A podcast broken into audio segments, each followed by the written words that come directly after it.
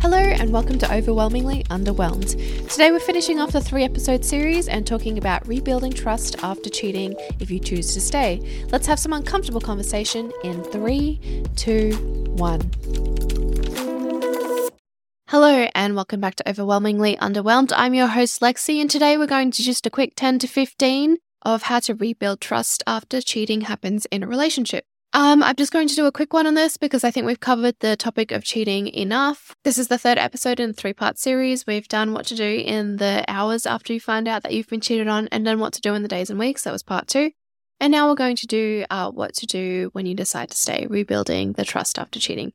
Now, I know this isn't going to be everybody's cup of tea, and that's absolutely fine. You don't have to listen to this one. You can move to the next one.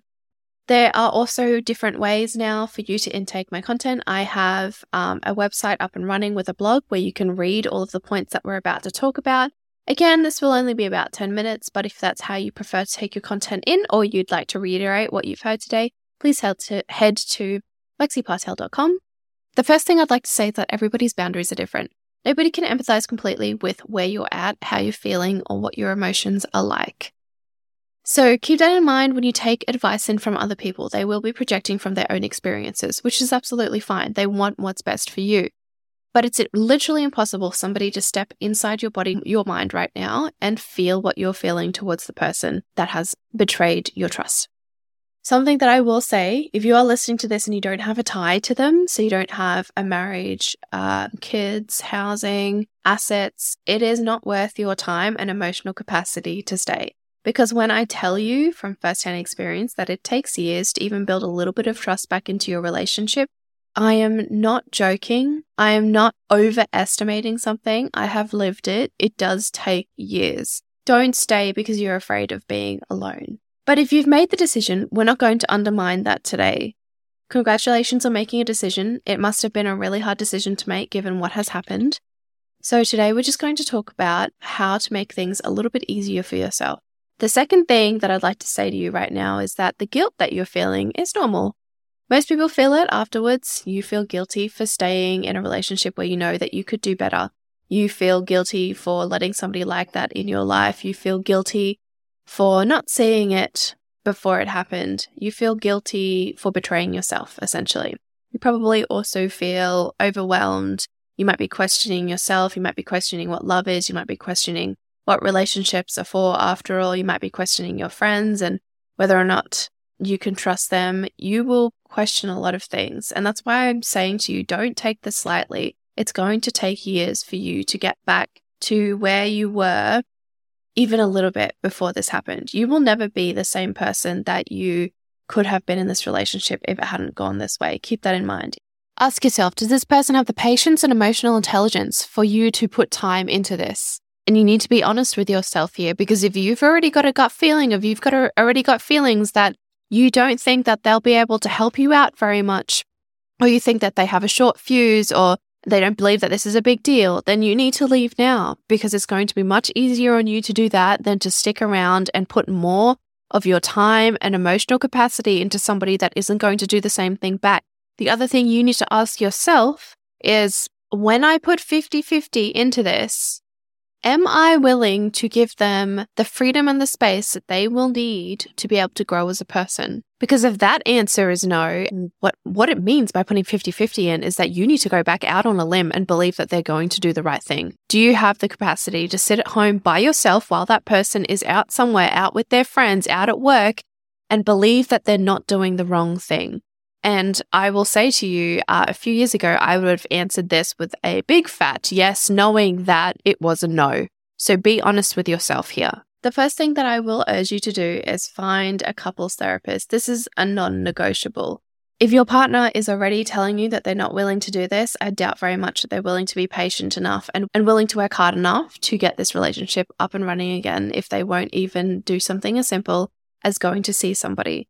Some of them don't want to see anybody because they don't think they've done anything wrong. Other people will say it's just one thing, get over it. And a lot of people will think that going to a couples therapist means that you have failed or you've given up. It's the same thing with any type of therapy. You need to be crazy or you need to be so sad to go. That is all incorrect. And it's a very big stigma that we all need to change and work on changing. So these years that are to come are going to be exhausting. And I'm not telling you that it's years because that's my opinion. I'm telling you it's years because that is what our couples counselor said when I went through this that it's going to take two plus years to rebuild any type of trust into the relationship. And that's not full trust, that's any type of trust. So again, we're revisiting the question Are you willing to do that? And is this person willing to work with you towards that? And also, are they worth it? You will be exhausted. You will change. You'll never be the person that you were in this relationship before what has happened. So this is a non negotiable. These people, they are trained to help the two of you communicate. They are the in between because the likelihood of there being a gap between how the cheater sees it and how you're seeing it is very large. The situation is going to look different to both sides. The cheater might be like, it was only once. Why can't they just get over it? it meant nothing. And for you, you've just had somebody that you put everything into betray your trust. So the differences there are vast. And that communicator in between is going to be integral to get you to the midpoint where you can agree on something. They also give you communication exercises and homework that you can utilize in rebuilding trust. Again, if your partner doesn't want to go to a couples therapist and is refusing to face what they've done, think about that long term. Are they going to want to work on other parts of the relationship that will go wrong? Because relationships aren't just a straight line. There's always going to be things inside them that will need to be worked on. They are hard work. They are not supposed to be easy. Number two, find yourself someone to talk to. If that's a therapist or a counselor, great. Or it potentially could be a pretty neutral third party. You will go through a lot of emotions in this experience, and it's important to have somebody there to empathize with you and teach you where to place those. You could also have minor characteristics of PTSD or trauma, and a trained professional can help ensure that those don't go past where they already are. Number three, don't put expectations on the person or the situation you will be disappointed. Putting expectations on anybody or any situation is going to be disappointing. People learn at their pace and they will only learn when they want to learn. It's just like actions and choices. You have no control over that. You can't force somebody to be someone that you want them to be. So if you'd like to place expectations, place them on yourself give yourself goals of where you'd like to be, um, who you'd like to grow into. And those expectations might leave you ending up in a place where you believe that you deserve better or you believe that you're putting more effort in and then, then you are ready to go. Or perhaps it can end up in both of you coming to this amazing place in a wonderful relationship. Either way, expectations cannot be put on the situation or the person in front of you. Number four, don't hold back a trigger. Don't hold back when you're sad. Don't hold back when something they do triggers you tell them about it. Tell them that you feel anxious. Tell them what you're feeling. Like, is this going to happen again? Ask them the questions. They need to be putting in that work to stop that from happening as well as you. Yes, it's a 50 50 thing, as much as that sucks. And it's really important that this person that you are telling your trigger to is patient and reassuring, and they're going to have to be for years to come. Um, it's really important also to monitor these types of situations and how they react to you communicating that you're triggered or communicating that you're anxious. If they're not willing to put the work in, they will consistently dismiss what you have to say by saying things like, it was one time, you should get over it. Oh my God, that was six months ago. Why are you still talking about this? Your feelings are stupid. They don't matter. Things like that. Number five, don't compare your relationship to seemingly healthy ones around you. This one's really hard not to do, and I struggled a lot with this because I felt so guilty that I had stayed. When I looked around me, I could see all of these healthy relationships, and I thought I could be having what they're having, which is just, uh, it's an unrealistic expectation for any type of relationship. You're never going to have what somebody else has completely, first of all. And secondly, you have no idea what that relationship is going through on the outside. They are all fine and dandy, but there might be things that they go through that you don't know about in the end, it's your decisions and choices that keep you where you are. So it's important to stand by those because that means that you believe in yourself and you believe in the choices and the growth that you're making for yourself. Number six, keep a journal. I struggled to remember if the relationship was actually getting any better because every time we had a fight, I would pile onto this giant pile of things that he had already done. I'd just keep piling.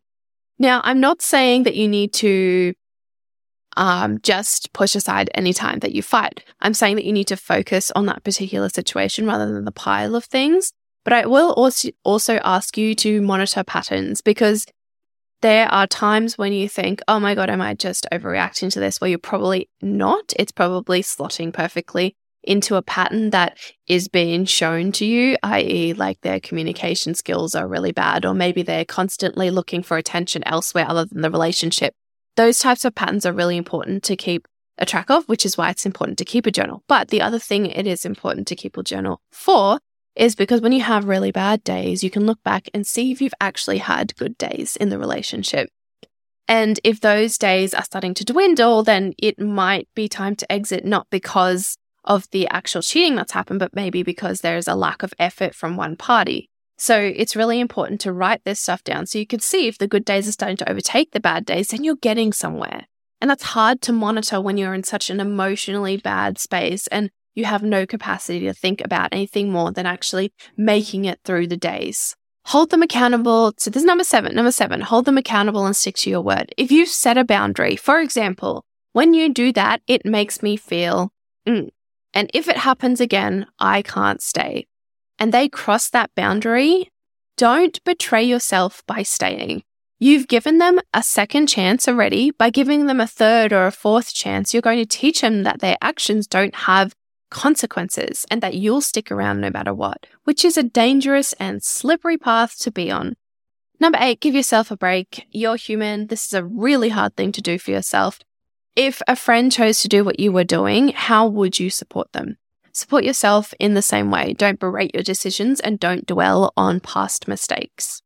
While it does seem unfair, the last thing I will say about the 50 50 split is that you need to be willing to put in as much effort into rebuilding the trust as they are. And when you do put that 50 50, when you give back to the relationship that much, you need to receive that much back too. Every single day you wake up and make a choice, and it's the only thing that you can control in this relationship. You wake up and you say to yourself, What kind of partner do I want to be to this person today? Make sure that you follow your value set when you think about this, because that's a really important point.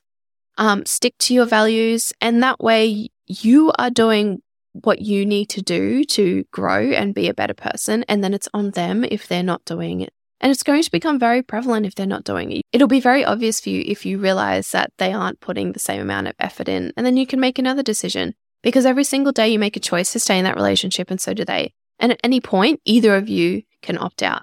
Anyway, I think that's all I have to say today. This was a really quick one. Thanks for tuning in. Again, if you'd like to read these points or just refresh your memory, lexipartel.com and click on the blog button. I hope you do something that makes you feel very uncomfortable today and aids your growth. I will see you next time. You are listening to Overwhelmingly Underwhelmed with Lexi Partel.